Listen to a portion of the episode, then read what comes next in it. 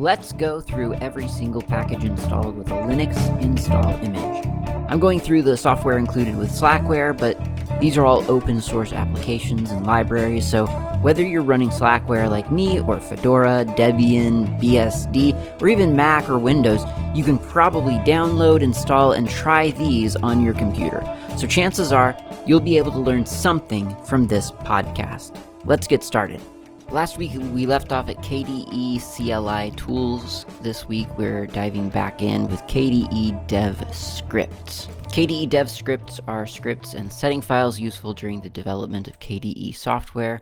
So this is going to be something that you'll you'll probably only look at if you're making a KDE application, which sounds like fun. I've never done it, but um, it does seem like a nice thing to to try because Qt is really fun to develop for.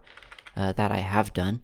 And uh, KDE adds a bunch of cool new features to Qt, so it's kind of cool. Um, okay, there are a bunch of of scripts in this package, so I'm not sure what the best way of attacking them all are going to be because while some of them are are vaguely interesting, not all of them are necessarily probably worth discussing in, in great detail. Let's find out just how many there are by doing a grep for user bin in varlog packages kde dev scripts, and then piping that through wc word count, except we're going to word count the lines, dash L, not the words. And it looks like there are a grand total of 61 scripts.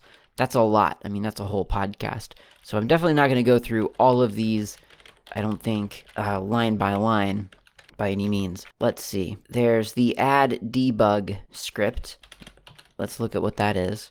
It modifies a make file in the current directory and optionally subdirectories to add the debug info, that's dash G3, optionally uh, remove optimizations, that's the dash capital O 1 through 9, and then optionally remove uh, dn debug and dnd underscore debug flags. I don't think I have that much to say uh, about it beyond what it says about itself. So that's what that script does. And I think it probably sets a good tone for the kind of um, the the kind of commands we're to encounter here.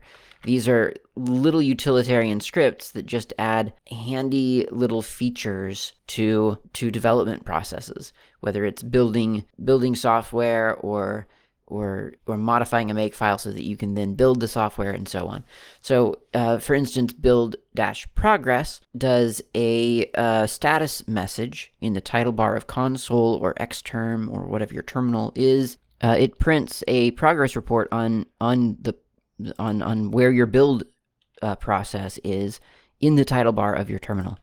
So that's kind of handy. You can imagine how that would be useful to someone. There's a C++ copy class and file, C++ rename class and file. That's a um, it's an, a common IDE function, except outside of an IDE in this case, there's a script for it to to either copy a class uh, and the classes are uh, when, when, you're developing object oriented uh, applications, you generally find that your classes are also like the name of your file is also the class that it contains. And so if you want to copy that class and file, then you can use the C++ copy class and file if you want to rename it. So sort of you're, you're maybe almost refactoring your application, C++ rename class and file. Cheat make is a script to lie to your compiler. This is a you know a little bit of a dangerous one, I guess, in a, in a way, because you might be hiding from your compiler the fact that something changed, and you have to sort of really know what you're doing when you when you do something like that. But uh, you you can do that. You can tell it to ignore the change in such and such a file. And the reason that is important is because when you're building something really really big, like all of KDE, which I have tried to do before, and I don't think I've ever gotten through it successfully. Uh, it's it's just such a big, monumental thing to build that you know if you change like a comment in a file that really doesn't affect anything, or or maybe you change something else in a file and you know because you're a really good developer and you know these things and you know that it doesn't affect anything then you can just you know like if by changing it you might force naturally your build system will detect that change and rebuild everything that that thing potentially affects. But if you know better, then you can lie to it and ignore a change so that you don't have to spend time rebuilding lots of components that you know deep down weren't actually affected by the change. It is a rainy day here in New Zealand, and I have to admit that I have obtained coffee early, so I will totally understand if you have to go get coffee early, because I certainly did, and I don't regret it one bit. Uh, and it's very good. It's a good, good pot of coffee this time around. Okay, let's talk about maybe okay color CV, uh, uh color SVN, create CF, CVS ignore, create make file, mm, create make file. That actually sounds kind of interesting. But there's a bunch of SVN and CVS utility utility scripts that I don't feel are probably all that important to talk about. Um, th- there may be some KDE software that still uses SVN and CVS. I, I don't remember seeing any off the top of my head but I guess it could still exist. I mean, this is KDE 25th anniversary edition or whatever they were calling it, so you wouldn't think it's, it's pretty recent, so you wouldn't think that that that those scripts would still exist if there wasn't some cause for them. But anyway, uh, I'm not going to talk about them. So there's create makefile.in and makefile in a directory containing a makefile.am saves time compared to rerunning configuration completely. Oh, that's cool. Um, yeah, that could be really useful actually if you're an AutoTools user this skips some of the the the laborious, you know, nuking your environment and then uh, autoconf, reconf, auto reconf, auto make dash dash add dash missing, all that other stuff that you sometimes find yourself doing over and over again. Uh, that could be really useful. So create make file or create make files, plural. And then there's create SVN ignore, which as I said, I'm not going to talk about. There's CVS clean, CVS add current dir, CVS backport, lots of CVS utility scripts. Like what's that? 2, 4, 6, 8, 10, 12. So at least 10, maybe 12. Okay. Uh, CXX metric. Let's find out what that is. I don't remember what this one is. Must have not even looked at it. Uh, oh, yeah. This simple source metrics for C++. I didn't look at that. Um, this is a Perl script, and uh, presumably it's giving you metrics about a project that has a mixture of C++ and then something else. So it's it's it, it appears to be from a quick glance, uh, just kind of tallying up how much C++ there is in within a project. Draw lib dependencies is an interesting one. It, it does require GraphViz, uh, so I didn't I didn't run it, but it is an application to visualize the dependencies of a library of a shared object, a library, or a binary uh, executable. It simply shows you all of the things that that requires to to run on a system, which can be useful. Um, it's a nice visual aid, I think. And you do see this kind of thing on the in the Qt docs. You see um, little visual representations of inheritance of different classes. So it's kind of, you know, in a way it's similar to that, although it's not talking about classes and things. It's talking about binaries and libraries. Um, yeah, and then there's a bunch of um, other helper scripts, which you know you just keep going on and on. But a lot of them are just so niche, and their their names sort of describe what they do extend dmalloc, uh, extract adder, extract RC, find missing crystal. Okay, that one, okay, I'll admit that one is not um, necessarily self-evident. It's a small script to look at crystal icons and see which ones are the same as KDE Classic slash High Color. There, there are scripts here that I think are, are outdated for the current iteration of KDE, so things like KDE kill all. That sounds useful, and yet if you look at the code, it's calling KDE init 4, whereas I'm pretty sure, I guess I should just make sure which KDE init, or what is it, KDE init, or K init? No, KDE init, because K init would be Kerberos.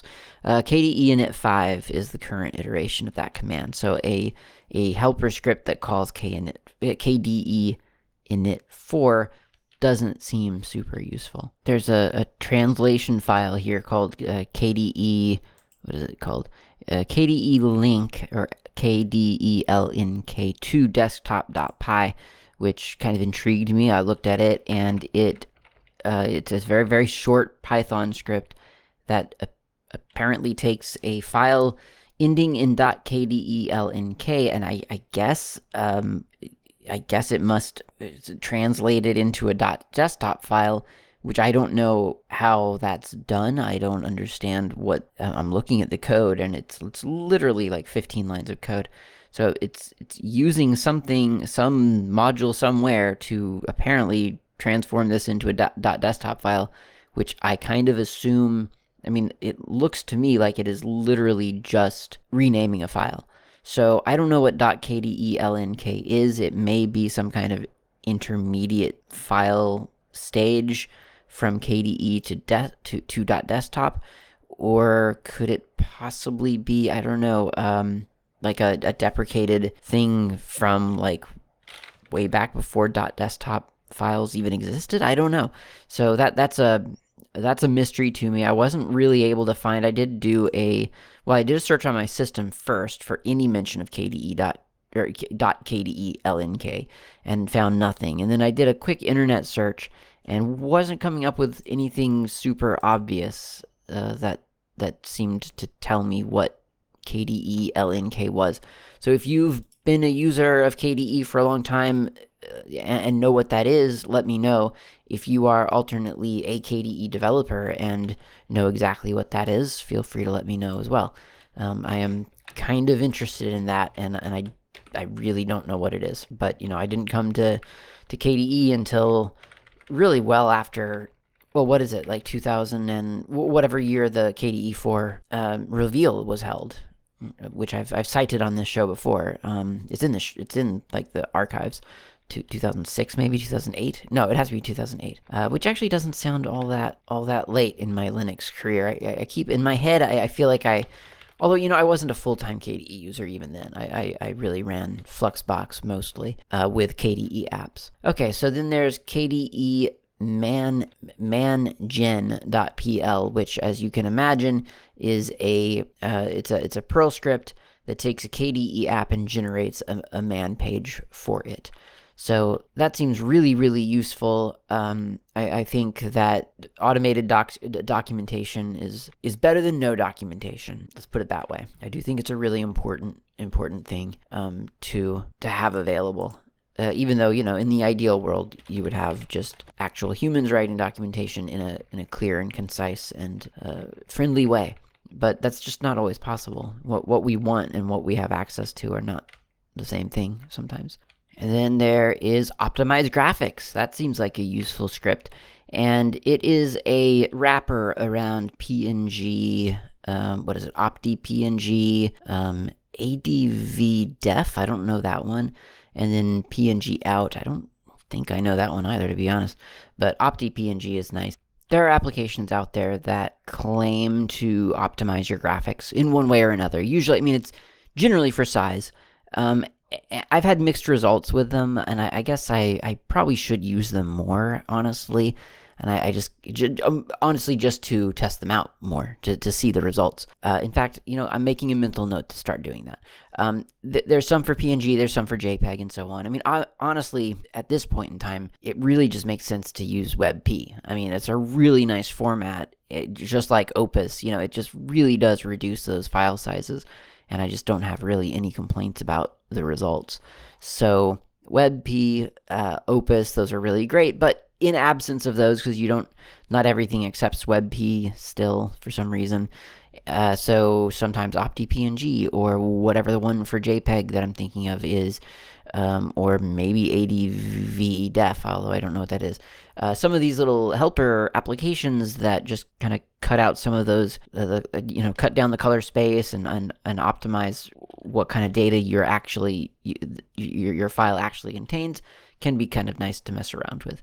And uh, this is a front end for those scripts. I'm not sure how generally useful it is. You'd have to have all of those things installed, obviously, which um, they don't necessarily. I mean, they don't come with Slackware, as far as I know. So uh, the the script itself is not very useful um, without additional installs. But sometimes they can be useful. So don't don't forget that those exist. If you're ever trying to really really optimize what you're uploading to the internet, which um, sometimes is uh, quite quite useful to do because um, the internet is a, a really big and bloated place now, and sometimes it's just nice to really optimize what you're putting on there, especially when it doesn't have to be uh, an enormous graphical file for you know just just for some little bit of information. So i, I really do appreciate it. Um, well i've appreciated it in the past. Nowadays i don't care. I'm on fiber. But that is a very recent development in in in my life and it is something that I, I'm I'm aware that a lot of people do not have. Um, I kind of just lucked out in into the fact that that my region got fiber, but um, you know there are there are times that I know I'm going to care again, uh, and so optimizing graphics for for things that you are sending across a a network uh, with bandwidth requirements or restrictions is a hugely hugely useful thing to do. So optimize graphics. If not the script, then at least adopt the spirit. And then there's a bunch more SVN stuff. So you had the CVS optimization or not optimization, uh, but utility scripts. Now at the here at the end, you've got SVN clean, SVN back port, SVN change since, SVN forward port, just all kinds of things. So it goes on and on and on. Now, um, that's, you know, probably useful, and uh, I just don't know how often you're going to run into SVN anymore these days. I certainly don't interact with it in real life, uh, hardly ever, and so I'm not really interested in the scripts. Now there is a um, an interesting script called Uncrustify KF5, which is KDE Framework 5, and this applies the KF5 Qt or a custom coding style to all C, CPP, and header files in and below um, the current directory. I don't know. Once again, I don't know how useful a script this this is. I don't know how not useful it is. But uh, I mean, I'm just saying it, it may not be all that useful because I mean, you could just also just run uncrustify. But I'm going to say that sometimes looking through these scripts and applications and so on, there's value in, I mean, I'm sure, I mean, I'm not saying that this isn't a useful script. This could be a very useful script. I'm just saying it made me think that sometimes just looking at these things is interesting because you find out about stuff that you didn't know. For instance, Uncrustify. I'd never heard of Uncrustify before, I don't think.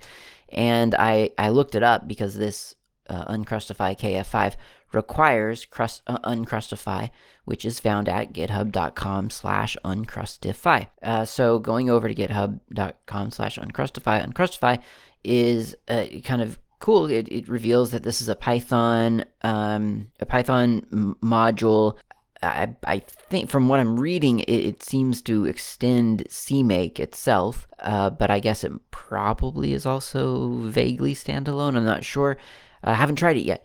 But uh, the interesting thing about it is that it, it, you know, it's it's meant to beautify code for C, C++, C Sharp, Objective C, D, Java, Pawn, and Vala. So, I mean, that's a pretty good list of programming languages. Um, I'm looking at Java here, and, you know, it's kind of funny to use a Python module for CMake to beautify your source code for Java. That, that's a, a long way around beautifying Java code, probably.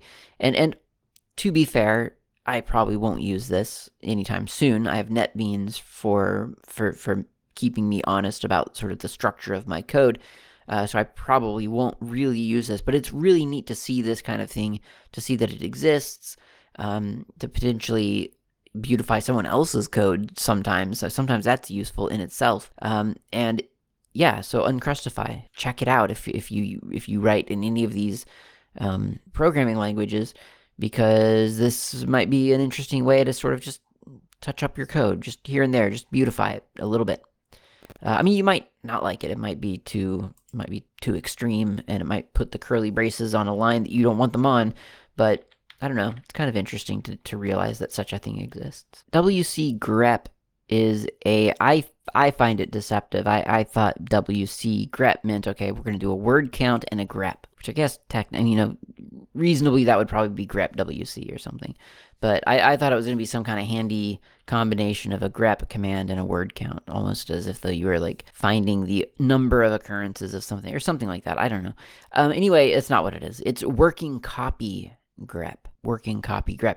It's actually geared toward SVN, but it's actually really useful for just kind of a lazy grep through all of the files. So for instance, let's say you wanted to find the occurrences of um, dolphin, the word dolphin, in var log packages. You don't want to have to specify the file. You just want it to look in var log packages and find all of the files and all of the occurrences within each of those files of the word dolphin. WC grep dolphin, var log packages, and there are all the results. Now, th that's probably not the, the, the most useful example because after all, that uh, all the files are in one directory, but you can get a lot, it can get, be even more useful if you do I don't know, WC grep dolphin user share, or uh, rather slash USR, because that will descend all of the subdirectories within user. So you'll it'll go into share, it'll go into local, it'll go into include, and so on, and just grep through your whole uh, a whole file system really. And that's that is useful. I mean, it once again, not that big of a deal. You could just do a find in slash USR uh, or slash USR and then dash type F and then and then pipe that to parallel maybe to grep for dolphin or penguin or you know whatever you're grepping for and and you'll get all the same the same results functionally and uh, with parallel it'll probably even happen faster to be honest but what I'm trying to get to is that the, the these are helper scripts these are just meant to be convenience scripts that reduce your typing. And if you don't want to have to do the find command and piping it to a parallel and all the other type, all the typing that that entails, then you have WC grep. That's what a helper script is supposed to do for you. It's supposed to make things just a little bit easier. And that's kind of it. I mean, it's it's not literally it because I've, I've skipped over a bunch of different files but as I've already explained, I just I don't think that it's going to be useful to literally go through all of these scripts one by one in the manner that I have in other packages. So that's the KDE dev scripts, but it's not the KDE dev utilities. The package KDE dev utils is a collection, and I, I should say a small collection because there's only two things in it, of little useful utilities for people programming in Qt or KDE using Qt extensions. And, and there's always that weird sort of differentiation between Qt and KDE because they're they're so very close and then also not close at all.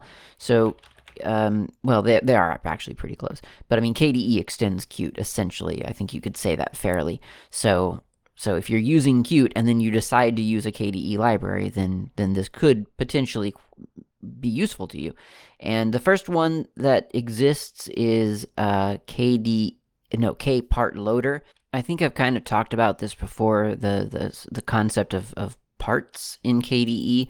Um, you know, KDE and and lots of programming really is quite modular, but KDE has this really cool thing where something like the Kate editor, for instance, it, it is so modular that other applications like KWrite borrow parts of it in order to well, make your life simpler as as a well a user or a developer. But for instance, the the really simple example, I guess, would be if you want a text, a, a very robust text entry box, not not just a field, but like a, a, a document, then you might use Kate part so that you have all of the much of the functionality of the rich functionality of, of the Kate text editor rather than just a, a raw text entry widget from the Qt uh, library which, I mean, Qt's text editor is relatively robust if you compare it to, to other text entry boxes, but still the, the process of, of managing text is surprisingly complex in programming. I mean, not super complex, but complex enough. You know, a lot of the things that you kind of take for granted in a really basic text editor just they aren't there. So if you want something with some of the really basic assumptions accounted for, then Kate part is a really great way to do that. But how do you see what Kate part is exactly without sort of opening up Kate and just kind of trying to differentiate in your just sort of by by inference what what it, what the Kate part is versus what the the extra stuff is. Um, it can be rather difficult. So the parts of KDE framework are stored in userlib64 slash qt5 slash plugins slash kf5, that's KDE framework 5, slash parts. And if you look in that path, which I'll do right now, ls space slash usr slash lib64 slash qt5 slash plugins slash kf5 slash parts. There's quite a few parts there. There's ark part, so that's for the archiving. Um, there's cantor part. I, I, forget what cantor is. I'm sure we looked at it already. Dolphin part, dragon part. That's media playing uh, stuff. FS view part, probably a file system view. GV part, Kate part, K font view part, that's cool. KHTML adapter part, KHTML image part, KHTML, of course, being the the library, the the system upon which I mean that that that became really it was forked and it became um, what you now know as WebKit. KHTML part, KIG part, KImage editor part. That's cool. KJava applet viewer part. No, no, no part. Um, KM plot part, K multi part. It, the list goes on. I mean, not not super super long. I, I covered most of them, but there are a lot there. You want to see them? K part loader, and then the path, which is again slash user lib64 qt5 plugins kf5 parts, and then some part. So in this case, I'll just do katepart.so because that's what's listed here. And you open up uh, a window labeled kpart um, loader. Eh, but I mean, really, in many ways, um, I guess if you want to see what kpart loader looks like without anything, just do kpart loader foo and you get an error, but it still does open up a window labeled kpart loader. So that's that's the natural form of kpart loader, not a whole lot. It's literally an empty window. Do that again with something valid like kate, kate part, and you see the substance of of Kate part. You see exactly what that entails.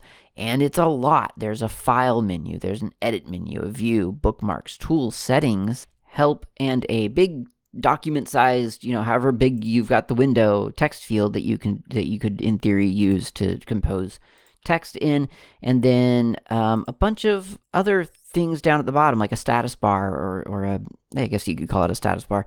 You know, sets whether you're using tabs or spaces and how many spaces of each and what character encoding you're using and so on. All of the, all of the things that you could possibly really want out of a text editor and, and a little bit more, honestly.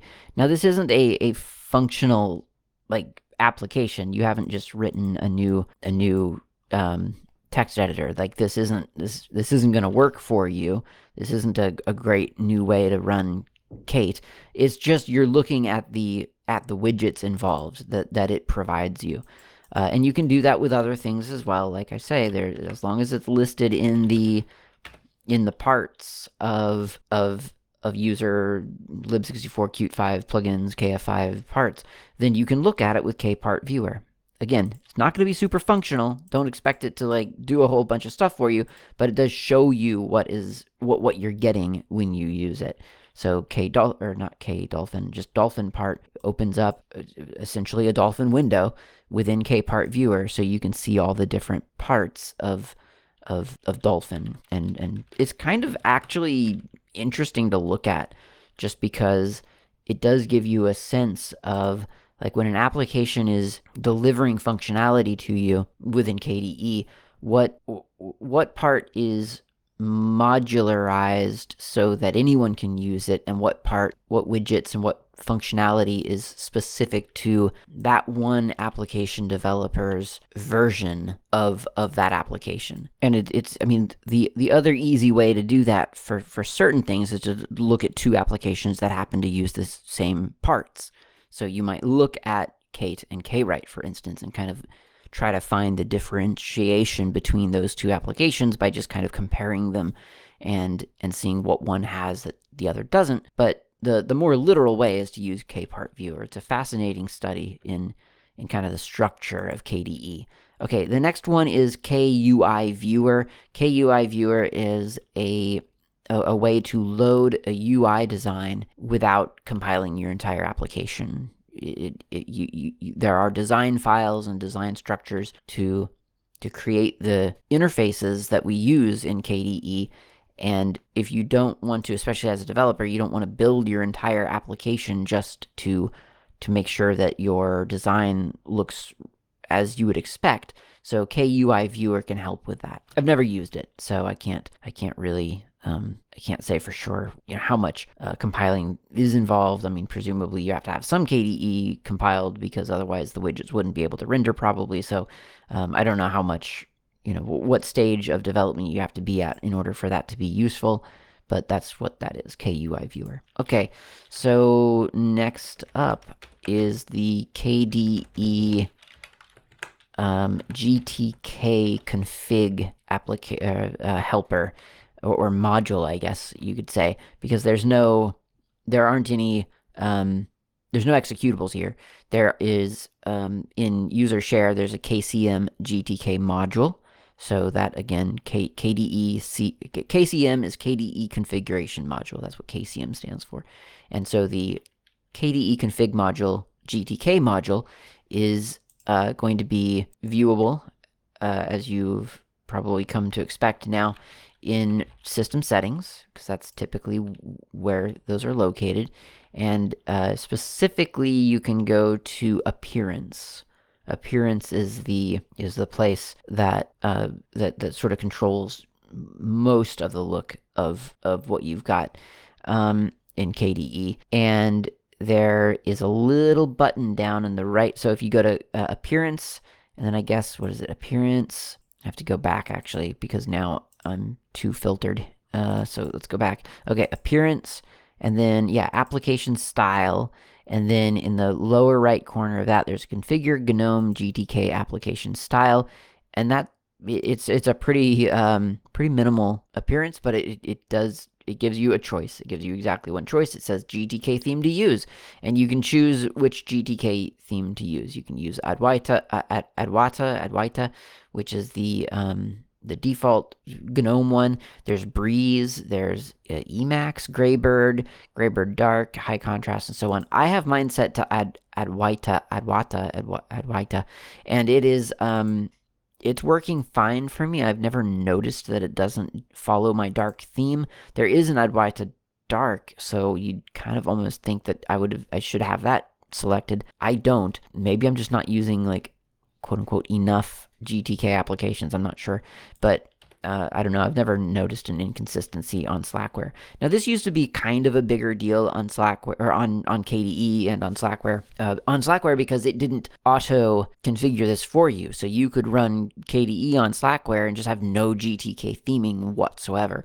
And it used to be a little bit of you know it would cause some confusion, I think, for some some new slackers.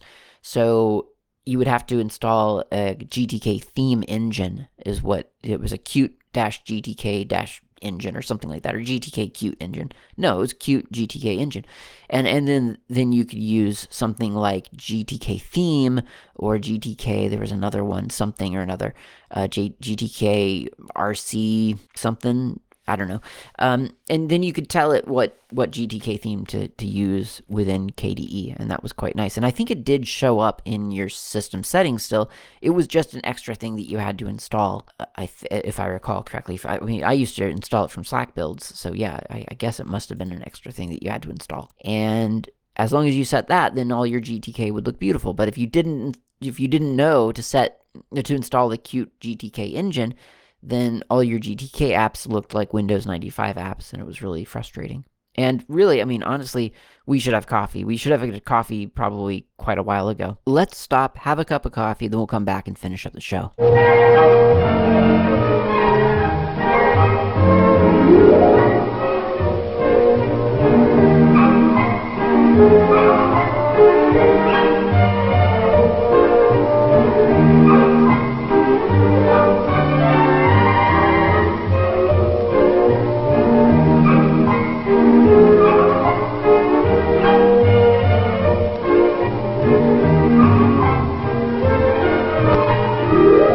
We're back. You have coffee. I've got my second cup of coffee. The next one on the list is KDebug Settings.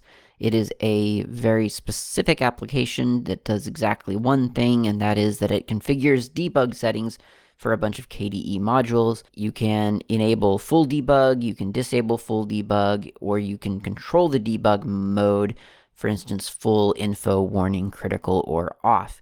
I don't use the debug um, in KDE.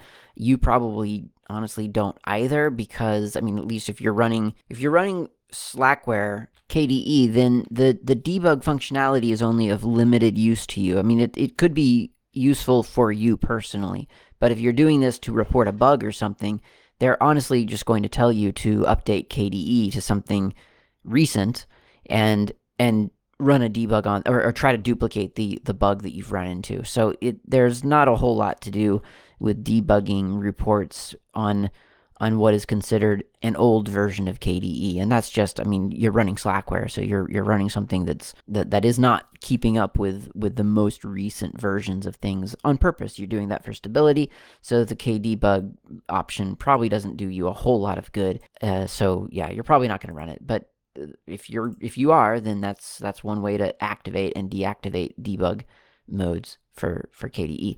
K declarative is integration for QML and KDE workspaces. It comprises of two parts, a library used by C++, part of your application to integrate QML with KDE framework specific features, and a series of QML imports that offer bindings to some of the frameworks. So this is a development thing, and it's it's got a lot to do with uh, something called QML, which is uh, it stands for what does it stand for? I just just looked this up because I can't ever remember what the Q stands for. Qt. Simply enough, Qt Meta Object Language, QML. And what that is essentially is it is a JavaScript parser, I guess, or library, so that you can write JavaScript and then end up with a Qt application. It's kind of amazing, to be honest. And you can you can test it out if you get um, the Qt Develop application, or rather Qt Creator. Sorry, uh, Develop Qt Creator, or I think I think it might be in KDevelop as well. Uh, you can you can utilize QML, otherwise known as, as JavaScript. I mean that's what that's what you'll be writing. Um, it's sort of a cross almost in, in a sense of CSS and JavaScript, but you can write this stuff using specific you know classes and IDs and things like that and control the look and feel of your Qt application of the Qt application that you are that you're creating. So it's a a powerful scripting uh, option for developing stuff that otherwise you'd have to be using C++ potentially to to author an application in. And I, I think that's a huge, huge deal. I think it's um, it's a big deal to be able to just use essentially a you know a scripting language javascript to to compose a, a full featured desktop application now this is you know similar in a way i guess in spirit eh, to Py PySide and PyQt and things like that where you can use python to integrate or, or to to to create a fully functioning desktop application and so on. So there's there are definite parallels there.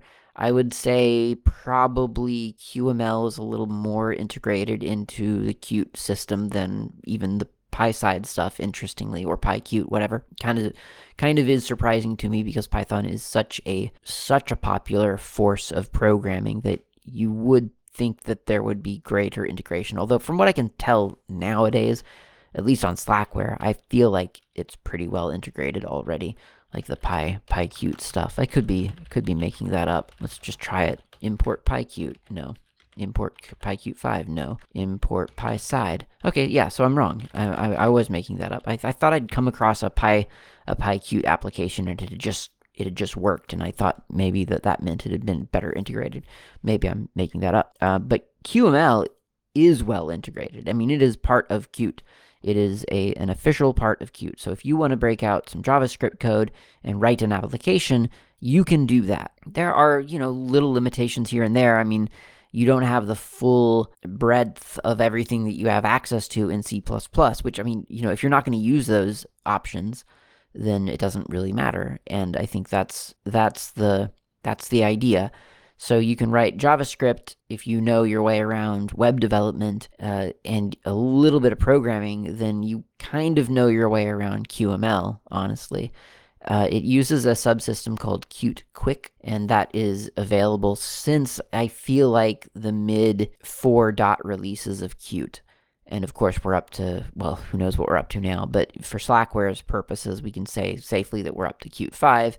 And, and so you can use your JavaScript knowledge to create widgets or to reuse existing widgets to theme them, to position them within a window, to detect mouse events, and and all of that stuff. And and more, a lot more stuff, because QML just it, it has knowledge of of the whole Qt system. So you can you can use libraries that again, in theory, you should only be really sort of having access to if you're writing C++, but because you're tapping into Qt Quit quick, you can use a lot more than you'd have access to normally with just you know just JavaScript or just even even just Python. Really, you, have got quite a lot of um, integration there. And K declarative helps ensure that all of this QML stuff also has access to the KDE framework itself, which is important if you're doing a KDE application. Uh, there is a application that I've been using a lot lately that was written in QML uh, so if you want to see this in action, check out Elisa, E-L-I-S-A. It's a media player, and that was that was done with QML. Um, you see some of the weaknesses of it probably because it's not a very configurable application. Like it's kind of, it has a feeling of being hard coded. And I don't know how much of that is QML and how much of it's just a design choice, sort of like, well, this is my application and this is how you're going to use it. That seems atypical of a KDE application to me. So I don't, I don't know, you know, how much of that is sort of this is what you get with QML and how much of it is just kind of someone saying, well, this is this is the application that I'm delivering. Uh, I just don't know. So, um, I mean, it, it does claim, you know, it does use KDE libraries and so on. So, I mean, I, I have a feeling that it's, I, I have a feeling that it is probably possibly a, a QML limitation. The in terms of like how limited it is that you could, you know, you really don't have a whole lot of control over the layout of Elisa like you did, for instance, for Amarok, or or even for something like JuK, which you you have a pretty that that's pretty flexible. So that's just an example. I don't know how how useful it is because, like I say, I haven't really used QML myself, so I don't know what the limitation is on the technological side versus on development choice side. But QML is definitely something to check out if you're looking to start with desktop applications. I mean, it's not, it, it isn't exactly like writing JavaScript because you do have to have an awareness that there are a bunch of libraries underneath what you're doing, and you have to know and understand how to access those through QML, not just through you know what you would think of as normal JavaScript. But that said, that there's there are a lot of similarities there. All right, so that was K declarative, Very cool. And then the next one, uh, and the one that we'll probably end on here, is KDE Connect. This is a much loved application by everyone I've ever talked to who uses Linux and has a mobile phone um, and uses KDE. And it's one of those things that I feel like for a lot of people, it is it's one of the lures of KDE. Like if you're if you're not sure if you want to use KDE, just on the fence, KDE Connect seems to be one of those things that kind of definitely convinces some people. And it is such a nice application. So KDE Connect connects your mobile phone as long as you have KDE Connect the, the, KD, the KDE Connect app installed on your mobile phone, then you can connect it over your wireless connection or your wired connection, your, your, local network to your KDE desktop. It, it, it has an odd assortment of things that it can do. And I, I feel like it's the it's an odd assortment that you'll either think you know that you might just kind of uh, ignore five of them and absolutely rely on two of them or whatever. So the odd assortment includes, well, I guess I'll start with the, the strongest, which is send files. If you want to send a file from your mobile phone to your KDE desktop, just use KDE Connect. It is so easy to do. You click on send files, you select the files that you want to send to your KDE desktop, and it receives them. It's just that easy. Now, of course, you have to marry the you have to like join these things. And, and the way that you do that is either KDE Connect in your application window or just go to system settings because ultimately that's where this little panel shows up. Um, and in settings, I feel like it probably has its own little panel. Yeah, KDE Connect has its own little panel. So you go there, you add your device to to this um, to this uh, set system setting panel, and you you can choose what your phone and your desktop sort of have access to together.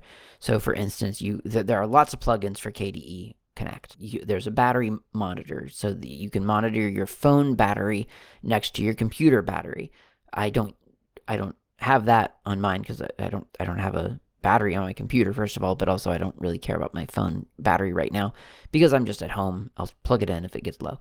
Um, big screen plug-in, um, clipboard plug-in. You can share your clipboard, uh, connectivity monitor, share your contacts, and so on. It just goes on and on. So there's a bunch of plugins that you can do that, that you can um, have between your phone and your your um, your desktop and on your app on the phone, you can send files. You can use your phone as a slideshow remote. So, I mean, I've never done that, but I, I, imagine that would be very useful for some people. Multimedia control, I actually use this one a lot um, because I'm often playing music on my desktop, but sometimes I'll step out of the room and I'll think, oh, I should pause my music. Or maybe the music isn't playing and I'll think, oh, I'm in a different room. I should have some background music. And so I'll start my music playing, and so on. Uh, remote input, that's a, a, crazy one. You can actually use your phone essentially as a trackpad uh, for your mouse on your desktop. You just use it really like a trackpad, like a, a, a, a remote mouse over a network.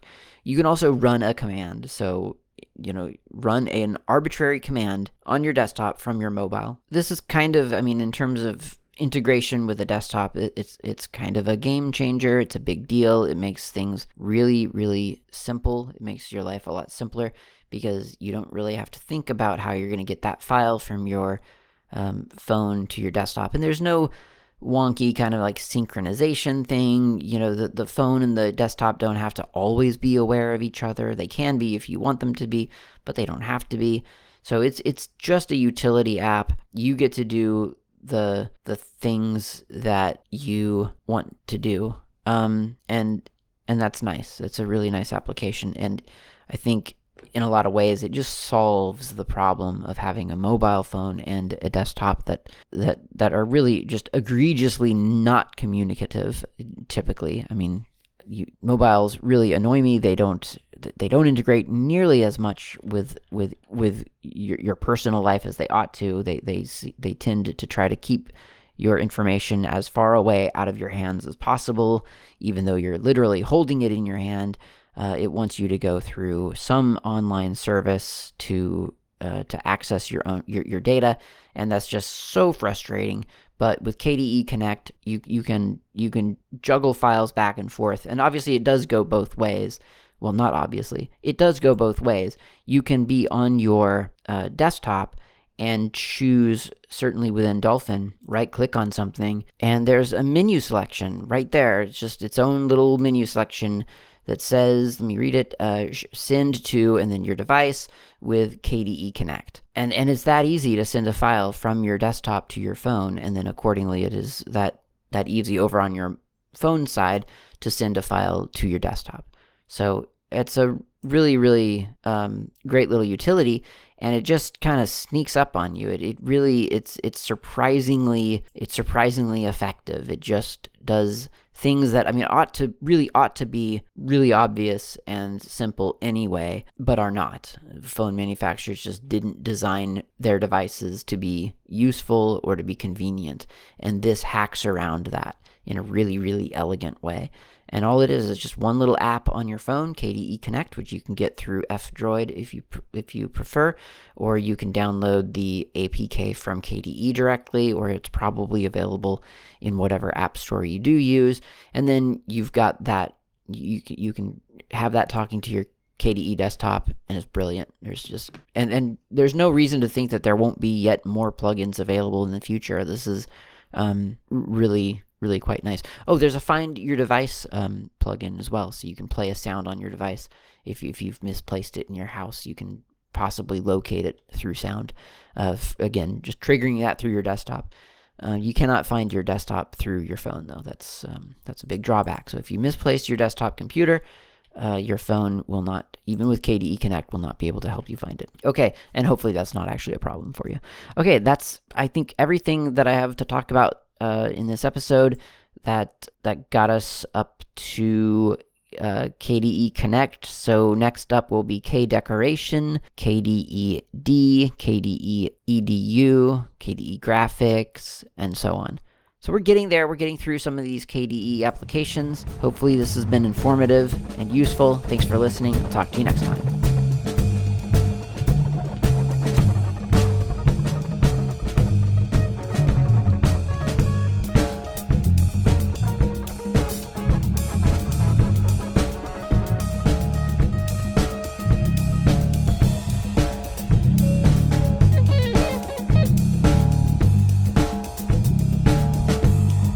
Thanks for listening. My name name's Klaatu. You can reach me anytime over email with feedback or comments, tips, or just to say hi. My email address is klaatu at slackermedia.info.